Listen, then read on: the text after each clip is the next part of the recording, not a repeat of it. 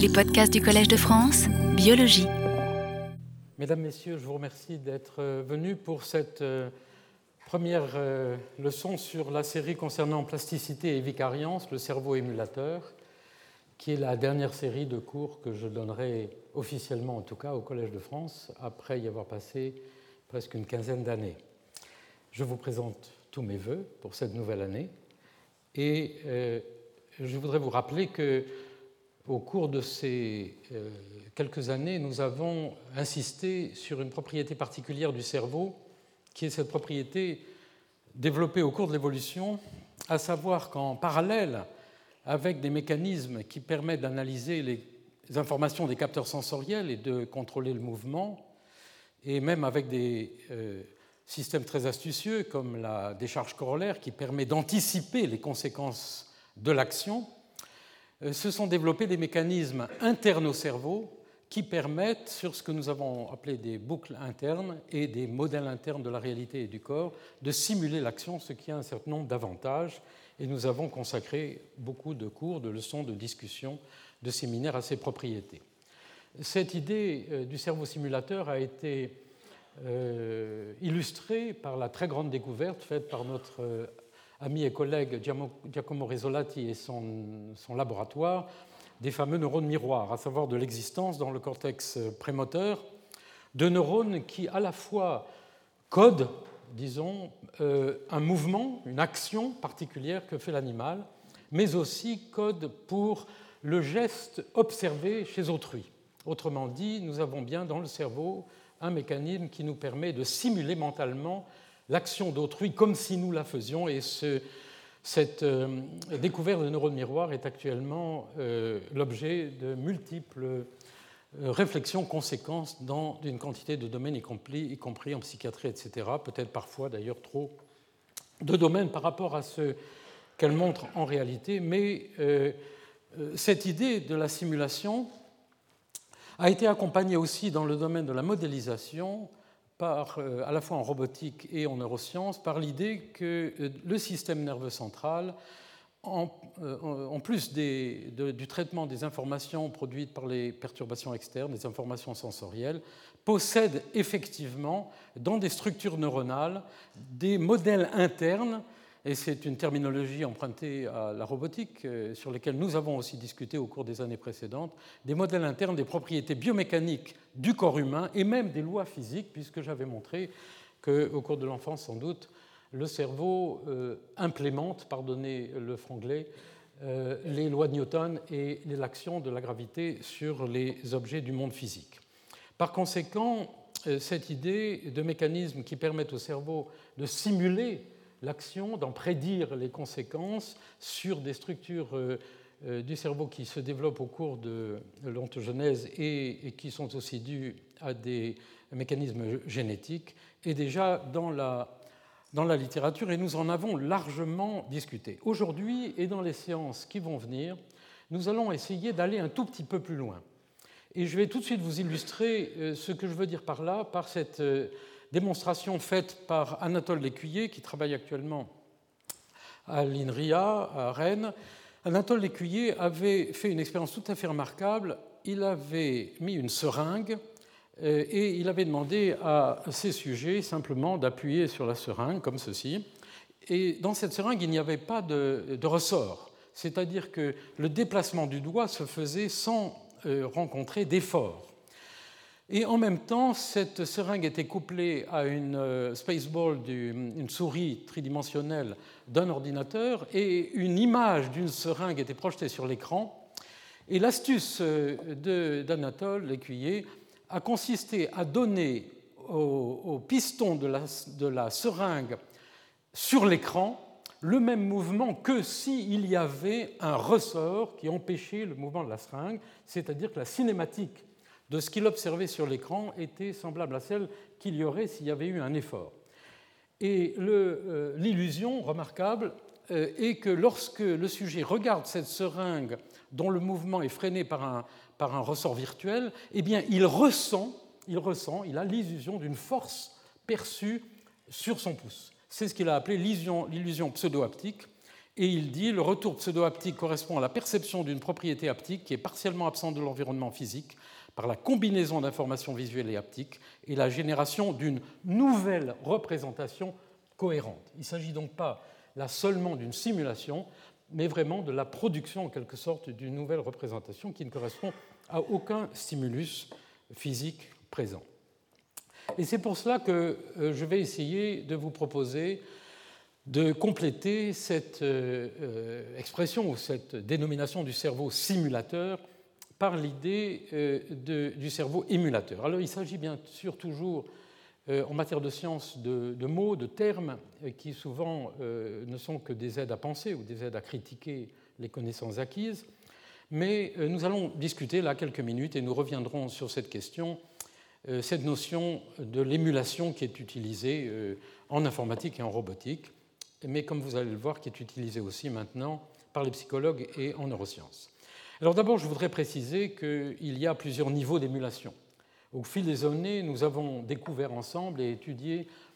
le fait que la plupart des grandes notions qui sont au singulier, l'émotion, l'intention, la décision, lorsqu'on les étudie, on, s'aperçoit que euh, ces mots au singulier recèle une multitude de mécanismes, au pluriel. Et euh, il, en, est de même, ou il, en sera de même, euh, bien sûr, de l'étude de la conscience. Il y a en effet plusieurs niveaux d'émulation. Nous avons déjà euh, discuté les membres fantômes, qui sont une forme de création de membres qui n'existent pas. Cette patiente qui a dessiné cette petite dame ici, patiente de Rita Hari, euh, en,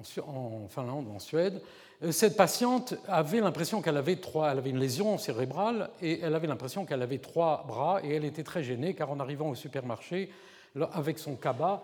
dans sa main, elle avait l'impression qu'en réalité elle ne payait que pour euh, un cabas alors qu'elle avait vraiment l'illusion qu'elle avait deux ou trois cabas dans la main et par conséquent, je cite cet exemple car il s'agit véritablement de l'émulation, de la création d'une réalité vécue complète et pas simplement d'une simple simulation d'une action. Et j'ai insisté aussi dans mon bouquin sur la décision sur l'histoire longue du double, euh, sur laquelle je ne reviendrai pas aujourd'hui, si ce n'est pour vous en illustrer quelques exemples plus précis. Et en particulier, je voudrais citer euh, euh, ces trois expériences qui euh, sont aujourd'hui des pistes extrêmement euh, intéressantes sur cette question de la flexibilité du schéma corporel et de la création de membres illusoires. La première expérience est ce qu'on appelle la main de caoutchouc. Le sujet est assis sur une table, il a sa main posée sur la table, on lui cache sa main et on met devant lui sur la table une main en caoutchouc. Et l'expérimentateur touche simultanément la main de caoutchouc qui est devant lui dans une position anatomiquement euh, crédible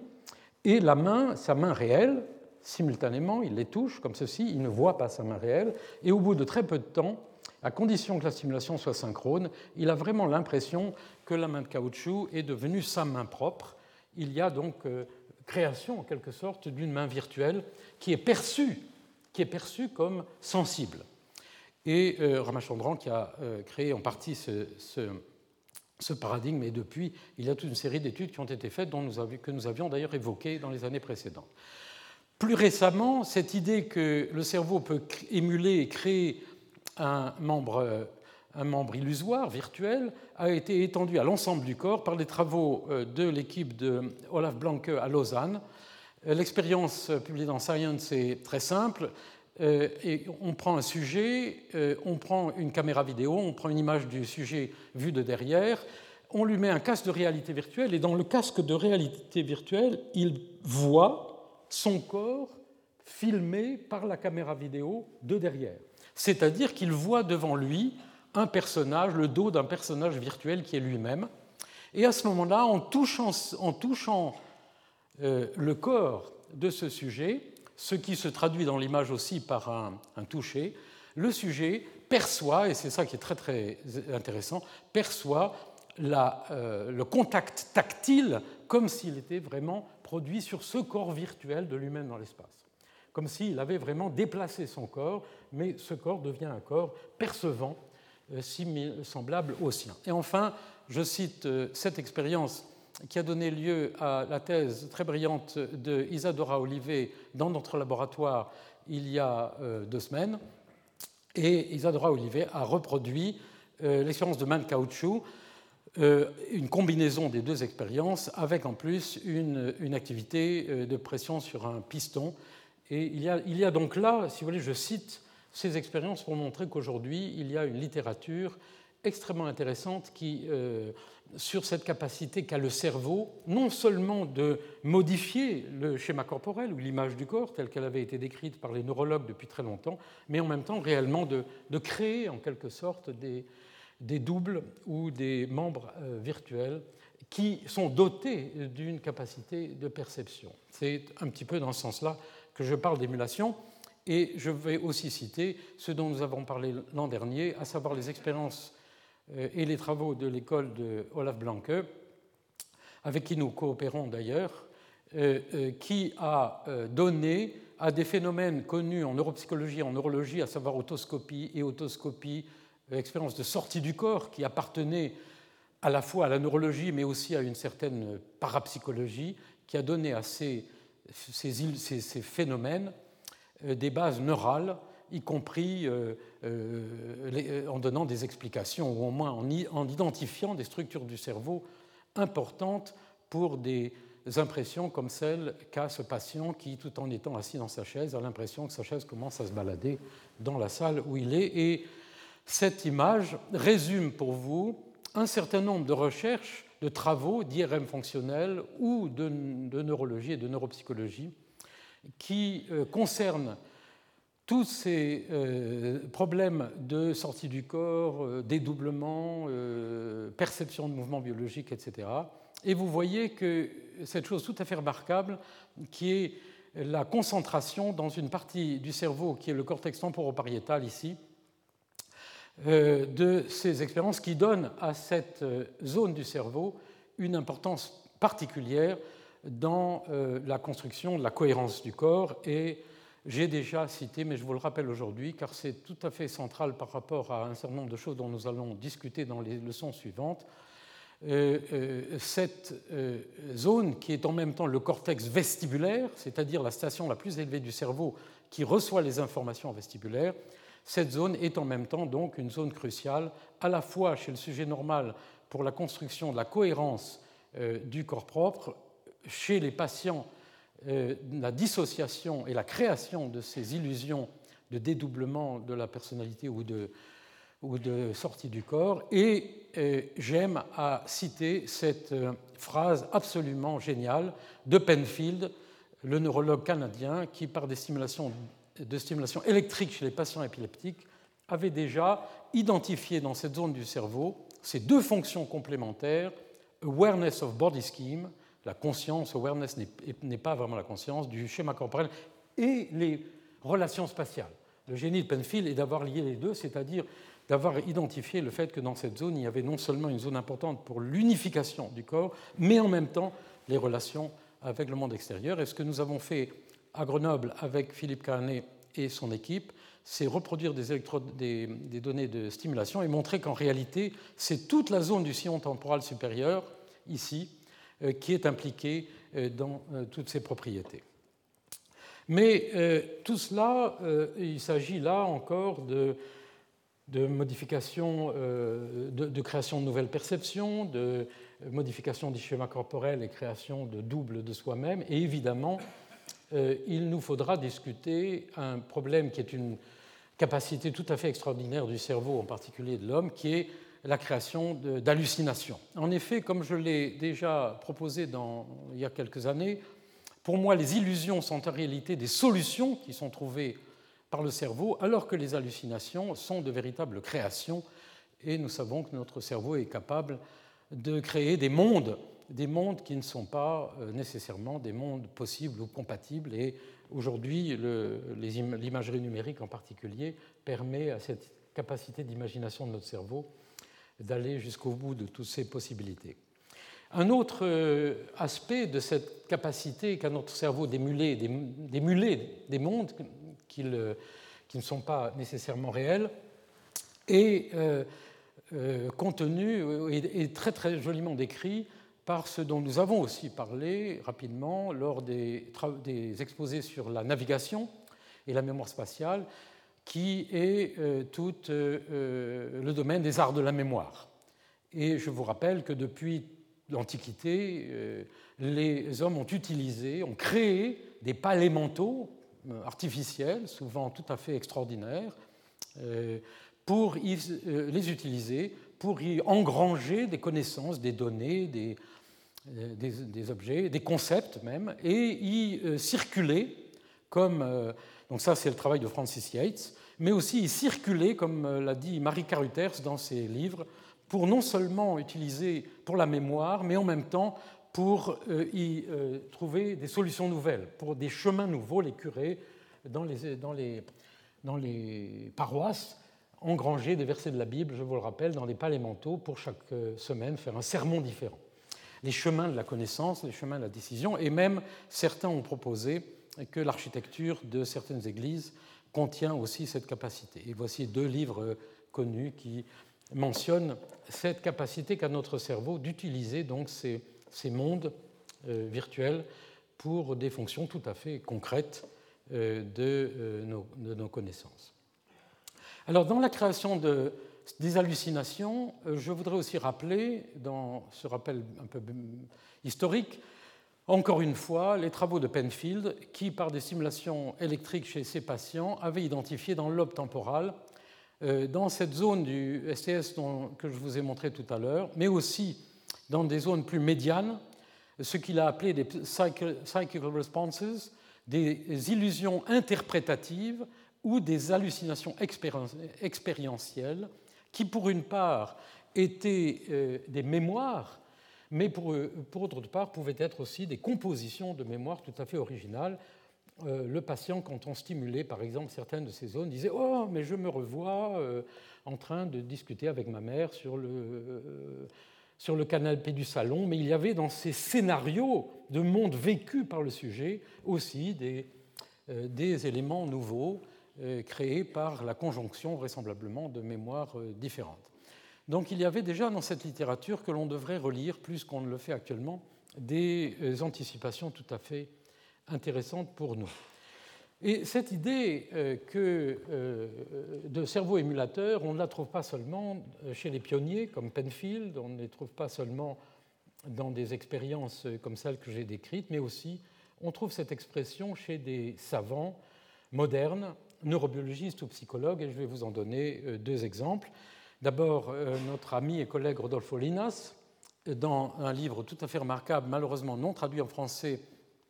euh, Eye of the Vortex, publié en 2001, écrit euh, L'hypothèse du système clos, c'est-à-dire du fait que le cerveau est un système clos, propose l'idée que le cerveau est essentiellement un, un système auto-activateur dont l'organisation est orientée vers la génération d'images intrinsèques. Étant donné, dit Rodolfo Linas, la nature du système thalamo-cortical, ces boucles qui lient le thalamus, les ganglions de la base et le cortex, et dans lequel circule l'information en permanence, les informations sensorielles du monde extérieur, qui viennent par le thalamus, ne, ne, gagnent une signification, et c'est ça qui est important, car j'ai insisté sur le fait que c'est hallucinations, ces illusions sont vécues, elles ont une signification, euh, euh, grâce à des dispositions préexistantes, fonctionnelles du cerveau à ce moment, c'est-à-dire au moment où les informations sensorielles arrivent, c'est-à-dire le contexte interne du cerveau. Un tel système activateur, écrit-il, est capable d'émuler la réalité, même en l'absence d'entrée euh, de la réalité, comme cela se produit pendant le sommeil ou pendant le, euh, la veille, euh, le, rêve éveillé. Et oui, le cerveau est un monde fermé en partie. Je vous rappelle, et Jean-Jacques Slotine aime beaucoup euh, rappeler ce chiffre, que seulement 5% des informations dans le thalamus, qui est l'entrée nécessaire de toutes les informations sur le monde, seulement 5% de ces informations viennent du monde extérieur, et très peu des informations traitées par le cortex viennent même du thalamus. Donc notre cerveau est une machine qui fonctionne euh, principalement à partir de ces, on n'ose pas appeler ça des informations ni des représentations, vous savez que ce mot, je n'aime pas beaucoup ce mot, mais de tout ce qui est euh, stocké, émulé euh, en son sein. Et Penfield écrivait Les hallucinations sont dues à l'activation de traces mémorielles impliquant des connexions bidimensionnelles entre le néocortex temporal, où la trace est stockée, et le système centrencéphalique. Il donnait en effet au centre encéphale un rôle important sur lequel je vais revenir dans un instant. Mais pour ceux qui ne sont pas familiers avec cette littérature, je rappelle que nous avons effectivement au moins cinq grandes boucles euh, qui relient le thalamus, les ganglions de la base et le cortex, euh, motrice, oculomotrice, euh, préfrontale dorsolatéral pour des fonctions cognitives plus élaborées, appliquant la mémoire, etc., la décision, et des boucles concernant l'émotion, le système limbique. Et nous avons maintenant aussi les découvertes récentes de Peter Strick sur des boucles très très longues, qui d'ailleurs qui impliquent le cervelet, qui sont aussi importantes. Et euh, par conséquent, euh, il, est intéressant d'étudier, et vous comprenez maintenant pourquoi j'ai aussi invité euh, le professeur Anne Grebil aujourd'hui, qui est une des plus grandes spécialistes mondiales des ganglions de la base, et de, leur rôle dans les fonctions motrices et cognitives. Je voudrais aussi mentionner le fait que le professeur Albe Fessard, qui a occupé la, chaire de neurophysiologie du Collège de France avant celle euh, du professeur Laporte auquel j'ai succédé, avait déjà euh, publié, Fessard a publié, c'est mal connu même en France, un diagramme dans lequel euh, il insistait sur le fait qu'il y a plusieurs consciences. Il avait parlé de conscience corticocentrique, c'est un modèle que l'on peut rapprocher du modèle publié par Stanislas Dehaene et Jean-Pierre Changeux. Vous savez que Stanislas Dehaene fait ses cours en ce moment sur ces sujets, et je vous recommande bien sûr d'aller les suivre. Sur, euh, ça, c'est le modèle, disons, qu'ils ont proposé. Il y a aussi une approche qui, disait Fessard, une conscience cortico-subcorticale, impliquant justement ces boucles thalamo-corticales. Il y a aussi ce qu'il avait appelé la conscience primaire, euh, chez des, notamment chez des patients euh, anencéphaliques, et Penfield favorisait un jeu mixte entre des mécanismes corticaux et ces allers-retours centrocéphaliques. Mais comme vous le voyez ici dans ce texte, euh, euh, il proposait qu'en réalité, contrairement à ce qu'on pense souvent, le, le centre encéphale occupe une position superordinate par rapport au cérébral cortex, d'où l'idée de théorie centrencéphalique euh, qui donnait donc à cette partie euh, centrale du cerveau un rôle qui n'était pas simplement de relais,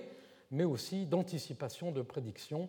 Et euh, une grande partie, si vous voulez, de ce qui est intéressant aujourd'hui, et ce qui est étudié par un très grand nombre de groupes, est de comprendre la relation qui peut exister entre ces différents mécanismes. Et voici simplement pour l'illustrer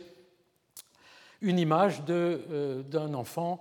complètement anencéphale. Vous voyez qu'il n'y a pas du tout de développement de l'encéphale, mais qui manifestait euh, et c'est un papier qui s'appelle Consciousness Without a Cerebral Cortex, a Challenge for Neuroscience and Medicine,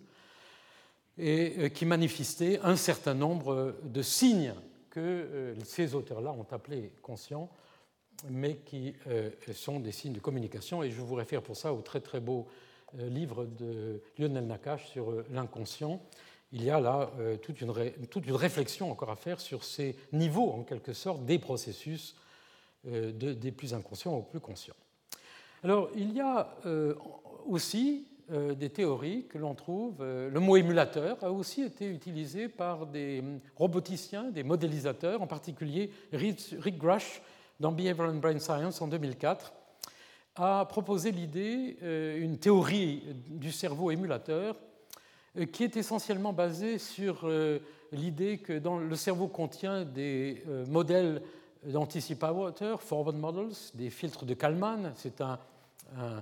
filtre optimal utilisé en robotique comme étant actuellement sans doute euh, le filtre le plus, le plus optimal pour faire de la prédiction. Et on aurait pu ajouter sans doute les processus bayésiens ici.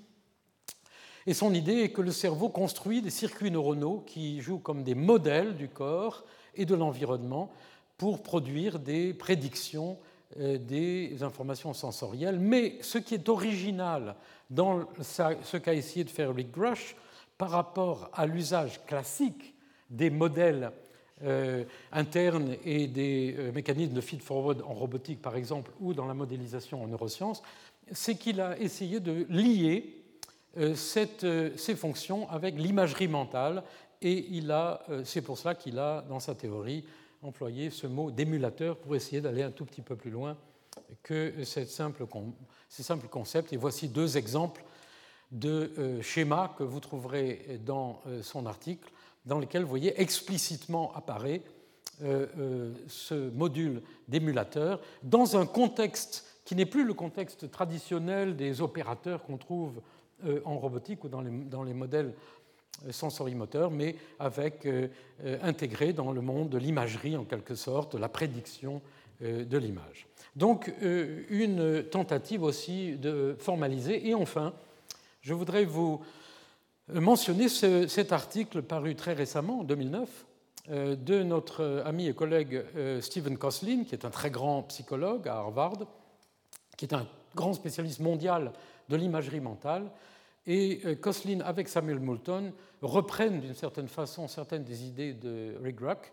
et euh, les étendent en écrivant la fonction primaire de l'imagerie mentale est de, permettre, de nous permettre de produire des prédictions spécifiques basées sur l'expérience passée, ce type de simulation un peu particulier euh, que nous appelons, dit-il, émulation, a un avantage sur d'autres types de simulations et à savoir qu'il euh, mimique, c'est plus que imitate, et nous verrons dans les conférences qui vont venir ce mot de mimesis, et qui n'est pas exactement l'imitation, le contenu euh, des euh, scénarios. Et ce mot est intéressant parce qu'encore une fois, on voit apparaître dans les choix que font nos collègues, il s'agit de très très grands scientifiques qui proposent des idées nouvelles, le choix est un choix qui, encore une fois, implique pas seulement un mouvement, un geste, une action, mais un véritable scénario, c'est-à-dire une expérience vécue. Et je pense que si Merleau-Ponty était ici, il serait sûrement euh, très content euh, de lire ça. Alors le, deuxième grand concept que je voudrais, au cours de ces leçons, en quelque sorte réhabiliter, est le concept de vicariance. Pourquoi le concept de vicariance? Eh bien, euh, pas seulement parce qu'il euh,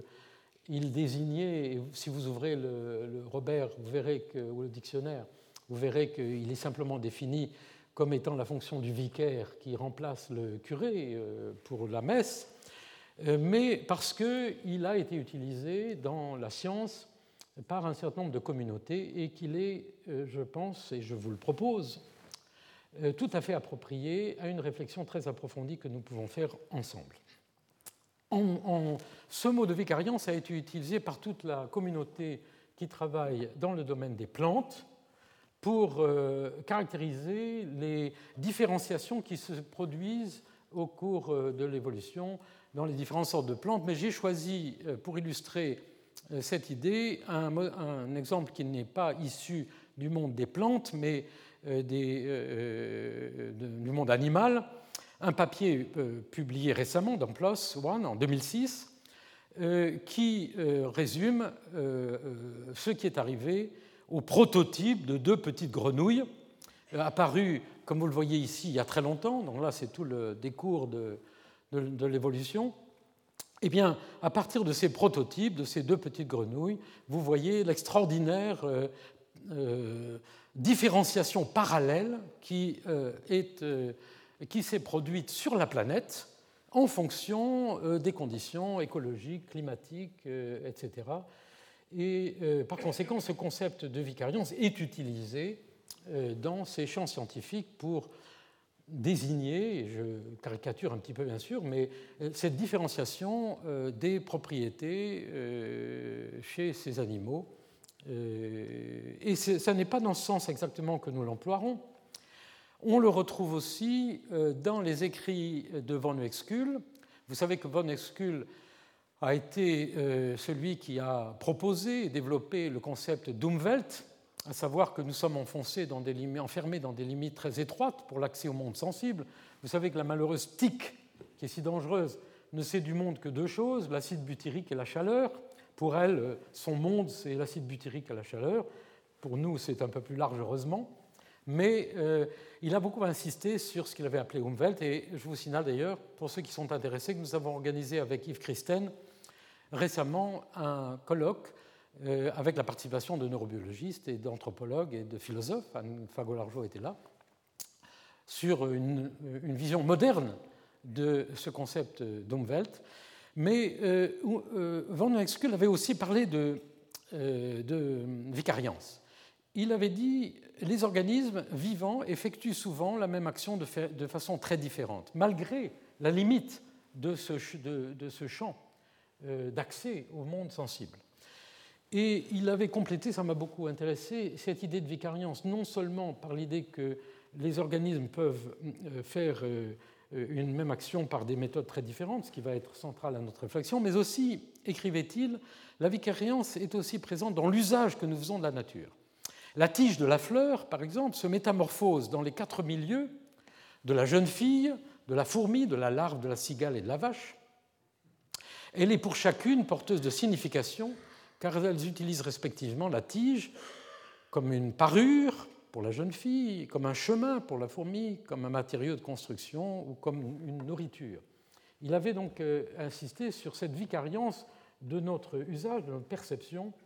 euh, du monde extérieur. Euh, et ces, idées ont, ont fait l'objet en France, en particulier, d'une école de psychologie qui a été menée en un temps par Roquelin, qui, euh, avait, est un psychologue, qui avait travaillé pas loin d'ici, euh, Lussac, et il avait, ceci est un résumé, il avait pris le concept de vicariance dans la ligne euh, de théorie de psychologie à l'époque, du fonctionnalisme, à savoir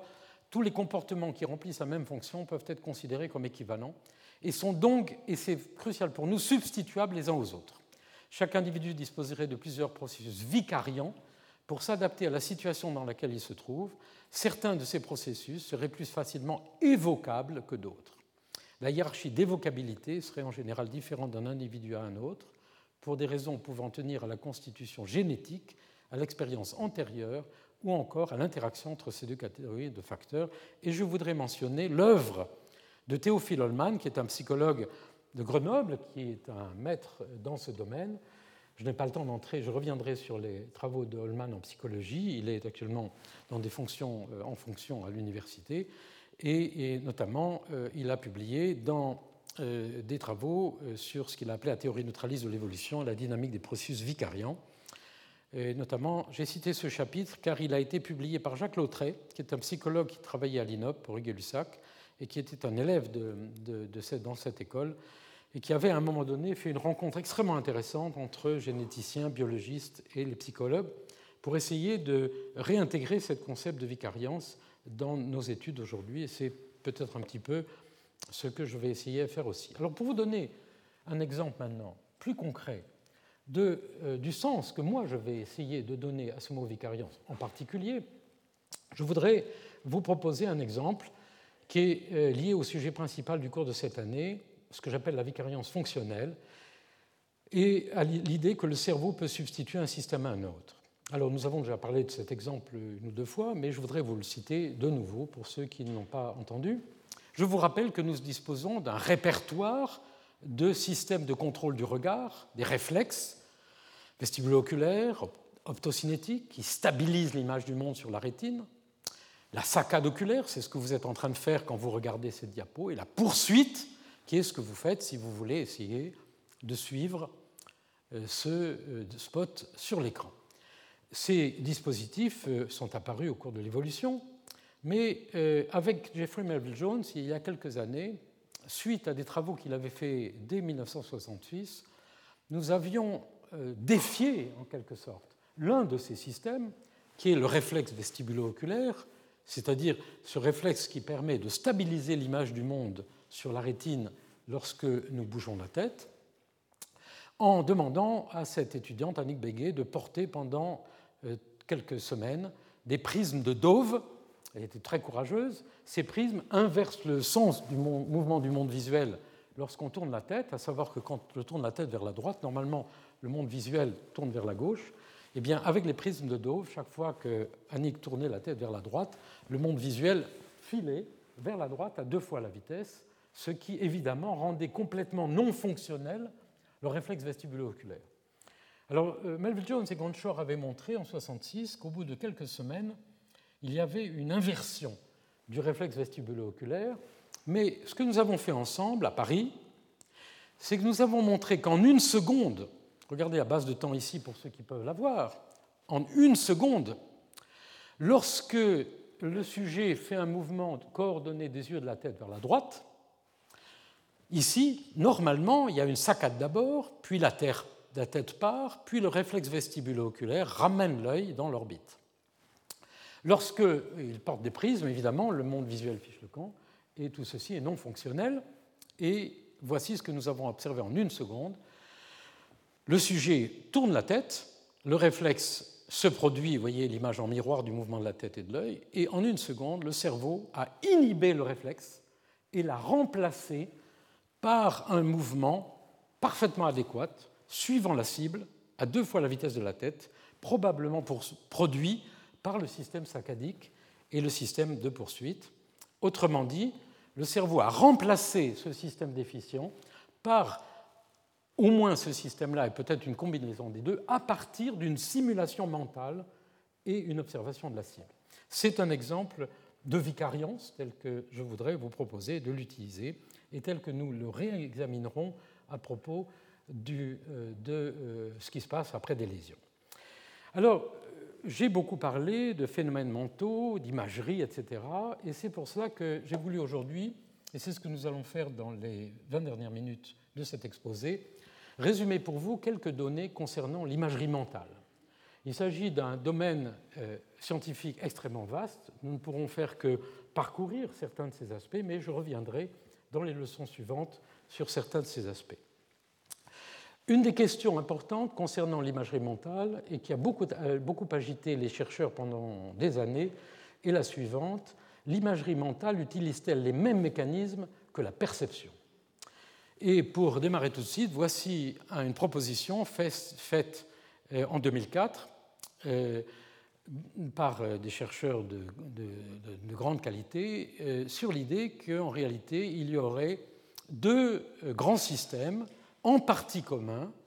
euh, qui euh, serait concerné par la perception visuelle et l'imagination. Et vous voyez intervenir ici des structures euh, du système visuel. Ici, donc les, objets qui sont vus entrent dans le cerveau par ici. Et ici sont les structures du cortex préfrontal pariétal avec ces, ces modules pariétaux préfrontaux que nous connaissons bien. Et puis l'intervention d'un certain nombre des structures euh, plus particulièrement impliqués dans l'identification des formes visuelles, euh, le gyrus fusiforme, le lobe temporal, euh, etc. Et vous voyez qu'il y a donc la proposition d'une différence et de traitement, c'est pour une part semblable et pour une part séparé, et c'est en grande partie l'objet de recherche aujourd'hui de cette communauté, et je vais simplement vous donner quelques exemples d'expériences qui ne résoudront pas la question, mais qui au moins, puisqu'on parle au Collège de France de recherche en train de se faire, euh, vous montreront euh, euh, comment au moins les paradigmes qui sont utilisés et les quelques résultats sur ce sujet. Alors d'abord un petit mot quand même sur le précuneus. Vous voyez ici l'intervention de cette partie du cerveau, vous n'êtes sûrement pas familier avec cela. Eh bien, le précuneus, ce n'est pas le cortex visuel primaire, c'est une structure importante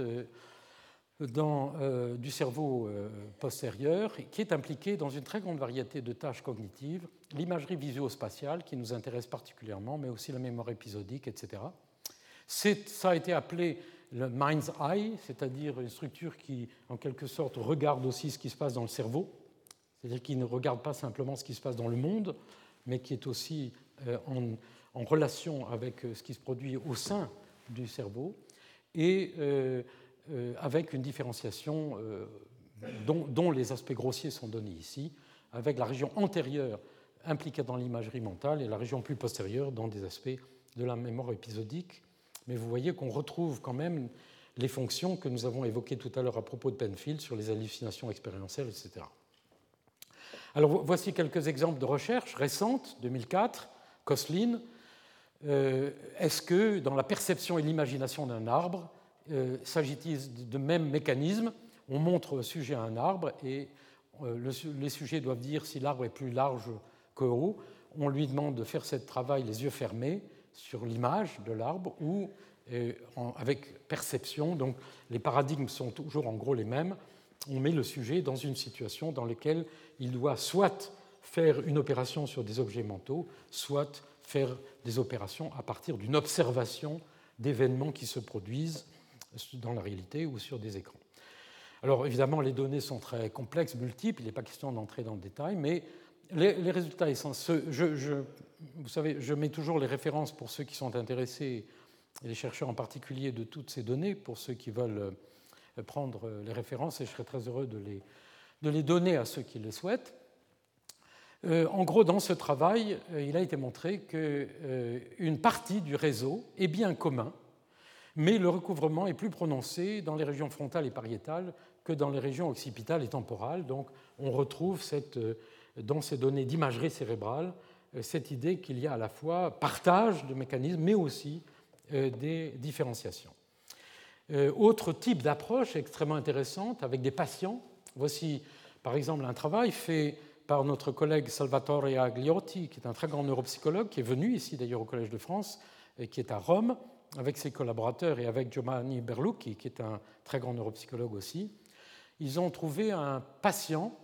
euh, dans lequel euh, il y avait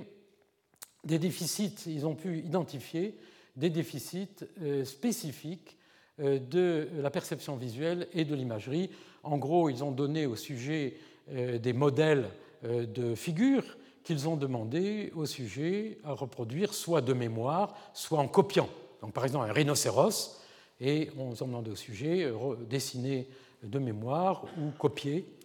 Et ils ont euh, identifié euh, dans ce travail l'idée d'une indépendance possible dans des déficits concernant la perception visuelle ou l'imagerie. Donc le sujet pouvait très bien avoir une, perception visuelle déficitaire et, quand même faire une imagerie ou le contraire. Autre exemple d'approche, euh, le fait que deux réseaux différents sont actifs lors du traitement d'informations abstraites ou concrètes visuelles en mémoire de travail. Là, il s'agit euh, de travaux euh, dans lesquels, les, toujours en imagerie cérébrale, dans lesquels les expérimentateurs ont demandé à des sujets de traiter des informations plutôt abstraites ou qui, avaient une concrétude visuelle. Je ne vais pas entrer dans le détail parce que nous n'avons pas le temps. Mais ce qui est intéressant, c'est là une dissociation avec euh, l'activation, comme vous le voyez ici sur ces images. Ici, à la partie supérieure, c'est des représentations très simplifiées des activations euh, produites par des, euh, des images abstraites et d'autres par des images plus concrètes. Une prédominance, en quelque sorte, de l'activation dans des régions antérieures supérieures et au contraire une prédominance des, euh, des traitements euh, concrets visuels dans des régions temporales inférieures. Donc, vous voyez encore une fois une recherche dans ces expériences, manip par manip, dirions-nous dans notre jargon, de ces différences. Et il y a maintenant, c'est intéressant, 2008, une tentative pour mettre ces données empiriques euh, ensemble. Et voici un article publié dans le Journal of Neuroscience en 2008 qui euh, a fait deux choses intéressantes à mon avis. Premièrement, euh, essayer de décrire les réseaux impliqués dans l'imagerie mentale, et en particulier la dynamique pariéto-frontale ou pariéto-préfrontale dans l'imagerie, mais aussi le décours temporel, c'est-à-dire ce qui se passe au cours du temps dans ces réseaux, comment s'élaborent peu à peu ces, ces processus d'imagerie mentale. Et euh, dans ces auteurs nous disent en résumé que pendant l'imagerie mentale, l'information spécifique à une modalité est, d'abord envoyée au cortex prémoteur. C'était paradoxal. D'abord au cortex prémoteur, c'est tout à fait étonnant. Et ensuite au euh, cortex euh, pariétal, médial, prédorsal. Donc un résultat assez intéressant qui rejoint bien sûr certaines des données concernant les neurones miroirs aussi. Et euh, il propose l'idée, qui est à vérifier, que le cortex prémoteur servirait comme euh, une station de relais centrale projetant sur le cortex pariétal euh, à, des moments différents. Et c'est assez intéressant pour nous qui cherchons depuis des années de montrer à quel point l'action influence la perception, puisque c'était un des axes majeurs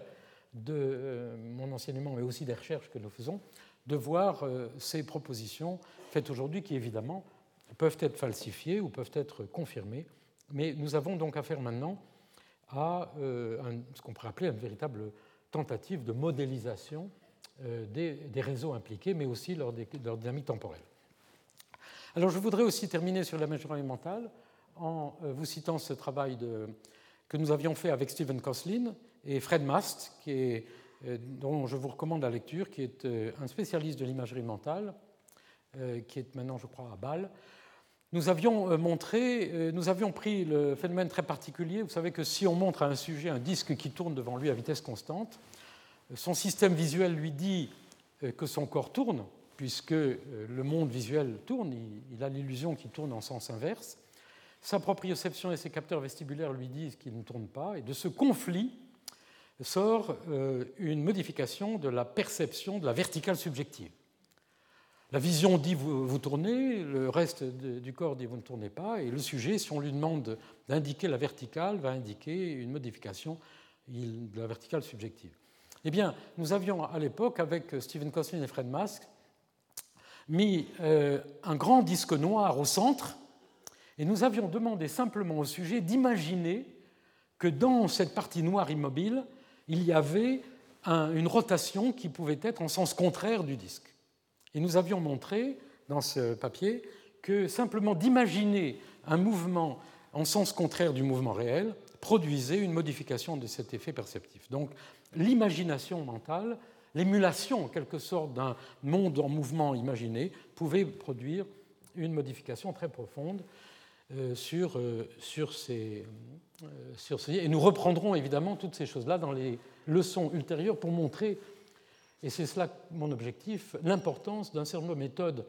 disons, cognitives dans la rééducation, dans la réhabilitation, pour aider le cerveau à trouver de nouvelles solutions pour compenser les lésions. Et je terminerai par quelques données concernant non plus seulement l'imagerie motrice, mais l'imagerie mentale. Et je vous rappelle euh, euh, qu'il euh, y a sur l'imagerie motrice un très grand nombre d'articles, dont nous ne pourrons en citer que quelques-uns. par exemple, des expériences ont porté sur la rotation imaginée du corps propre. Un sujet est devant quelques objets présentés devant lui sur un plan et il doit effectuer une rotation imaginée de son corps comme si j'étais devant cette table et j'essaye de faire une rotation imaginée de mon corps par rapport à, cette table. Et euh, des études d'IRM ont montré l'activation de certaines zones dans ces tâches euh, d'imagination mentale.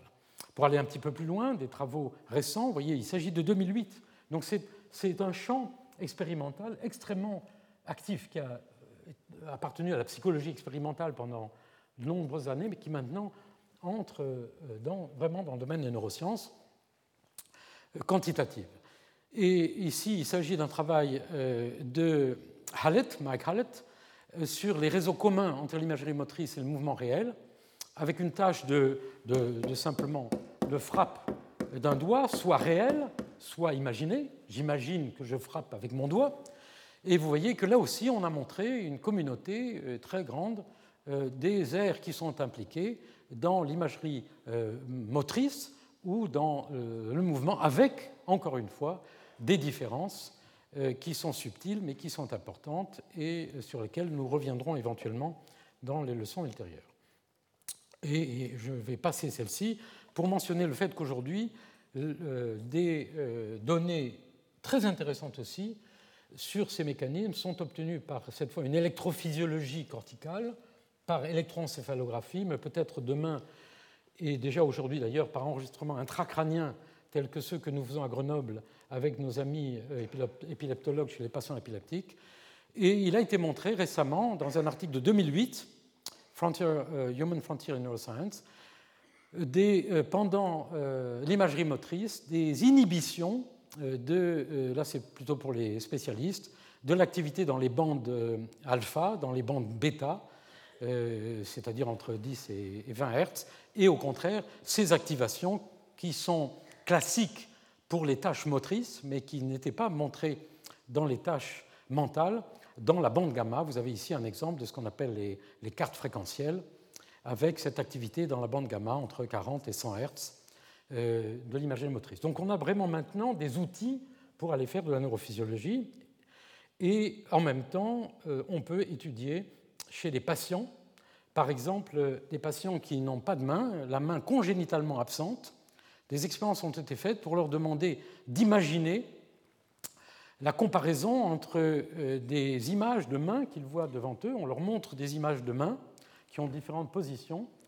et on leur demande euh, de euh, dire si, par exemple, on montre cette image d'une main ici et on leur dit, comme l'avait fait Eva Banda il y a très longtemps, est-ce que c'est une main gauche et une main droite? Et euh, si je vous demande ça, vous allez avoir à faire toute une opération d'identification avec votre propre main, votre corps, une rotation d'ailleurs mentale du corps. Et euh, euh, ce, travail a exploré les différences qu'il y a entre la capacité de reconnaître la latéralité de cette main chez des patients ou avec la main intacte et avec la main absente. Et les sujets ont montré que il y a des, durées plus longues euh, dans la, la, dans la, perception, dans la manipulation, lorsqu'il s'agit de l'imagination de la main absente. Mais surtout, ce qui est intéressant, c'est une réflexion qu'ont fait ces auteurs sur le fait que la main amélique, euh, disent-ils, est contrainte peut-être aussi par la main fantôme. Donc il y a là une frontière extrêmement intéressante qui pourrait rapprocher les études sur les membres fantômes et euh, l'imagerie motrice telle qu'elle est étudiée de façon et je termine en évoquant une chose sur laquelle nous reviendrons, qui est la marche imaginée. Euh, vous savez qu'il a été montré il y a très longtemps qu'il y a une sorte d'isochronie entre la marche imaginée et la marche réelle. Euh, Jadro, De Setti, euh, Pozzo et ses collaborateurs ont montré il y a très longtemps qu'avec des coefficients de proportionnalité, bien sûr, si je marche réellement jusqu'au bout de cet amphithéâtre ou que j'imagine marcher, eh bien, il y a euh, une similarité dans les temps euh, de la distribution de la marche, la simulation mentale de la marche. Nous avons aussi, au fil des années, euh, étudié des mécanismes anticipateurs qui se produisent lorsque, par exemple, on marche autour d'un coin, et peut-être vous souvenez-vous que nous avions montré que lorsqu'on marche autour d'un coin, ce qui se produit, c'est d'abord le regard tourne, ensuite la tête, et ensuite les pieds, et j'ai proposé l'idée que cette hiérarchie euh, descendante, par laquelle la locomotion, même dans le noir, est guidée par d'abord le regard, ensuite la tête et ensuite le corps, est due au fait que le cerveau simule mentalement la locomotion, ce qui produit un déplacement du regard, puis un déplacement de la tête, puis un déplacement du corps. C'est-à-dire que nous avons proposé l'idée que le contrôle de la marche est un contrôle descendant, contrôlé cognitivement, ce qui est très important pour la pathologie, puisque nous travaillons actuellement en Italie sur des enfants infirmoteurs cérébraux, et j'en reparlerai euh, dans le cours concernant ces questions-là. Mais alors ce qui est intéressant, c'est qu'il y a aujourd'hui des études systématiques sur cette marche imaginée. Euh, d'abord des études comportementales, comme celle qui a été faite par Dirk Loomis, publiée dans PLOS ONE en 2009, donc très récente, qui euh, utilise un test tout à fait simple, le euh, on, montre au sujet une cible sur le mur et le sujet doit continuer à pointer vers la cible lorsqu'il marche. Et il le fait soit en observant une marche réelle, soit en imaginant qu'il le fait. Et euh, cette équipe a montré des différences de comportement des gens euh, pour la marche imaginée, mais ça, ce n'est pas le plus intéressant. Ce qui est le plus intéressant, sur lequel nous reviendrons, c'est l'existence aujourd'hui d'une véritable littérature de neurosciences, d'imagerie cérébrale sur la marche imaginée, avec des travaux utilisant des, des, simulations en réalité virtuelle euh, et des comparaisons entre l'activité cérébrale induite par l'observation dans le monde virtuel de gens qui marchent et l'imagination de ces gens qui marchent. Je reviendrai sur ces images et euh, en particulier ces travaux récents de l'équipe de Thomas Brandt à Munich, publiés fin 2008. Il y a aussi un article 2009 qui est en train d'être euh, publié et qui euh, identifie un certain nombre des structures impliquées dans la locomotion imaginée lorsqu'on tourne autour d'un coin, avec des données extrêmement intéressantes impliquant les structures du noyau codé du putamène, les structures du para-hippocampe et du gyrus fusiforme que nous avons déjà trouvées dans des tâches de navigation mentale, mémoire spatiale, des déactivations, et aussi le fait que euh, l'imagerie mentale implique des mouvements des yeux, c'est-à-dire en quelque sorte une vérification expérimentale très élégante de ce que nous avions proposé, à savoir, en tout cas c'est mon interprétation, je vous la propose, c'est ce contrôle top-down à partir de l'imagination, enfin de la simulation mentale de l'ensemble de la chaîne descendante, regard, corps, etc. Donc la possibilité maintenant de lier des données comportementales avec le fonctionnement cérébral. Évidemment, après, il faudra aller enregistrer les neurones. Et je termine par ce schéma proposé dans ce papier, sur lequel nous reviendrons, et qui propose euh, l'idée qu'il y aurait deux réseaux, en quelque sorte, euh, pour la marche, un réseau exécutif, que vous voyez ici, et un réseau de planification, avec des boucles internes. on retrouve ici le striatum, etc., sur lequel c'est peut être joué, simulé, émulé, pas seulement simulé, mais émulé la, marche. Je terminerai pour aujourd'hui cette leçon euh, en vous remerciant de votre attention et en vous conseillant de rester euh, pour écouter le professeur Anne Grebil. Elle est une des plus grandes spécialistes mondiales euh, du, non seulement des ganglions de la base, mais de tous ces problèmes d'organisation de la motricité. Elle va faire un exposé qui sera en anglais, mais qui, dont les diapos ont été traduites en français. Et j'espère que vous voudrez bien l'écouter, en tout cas ça sera sûrement passionnant et je vous remercie beaucoup.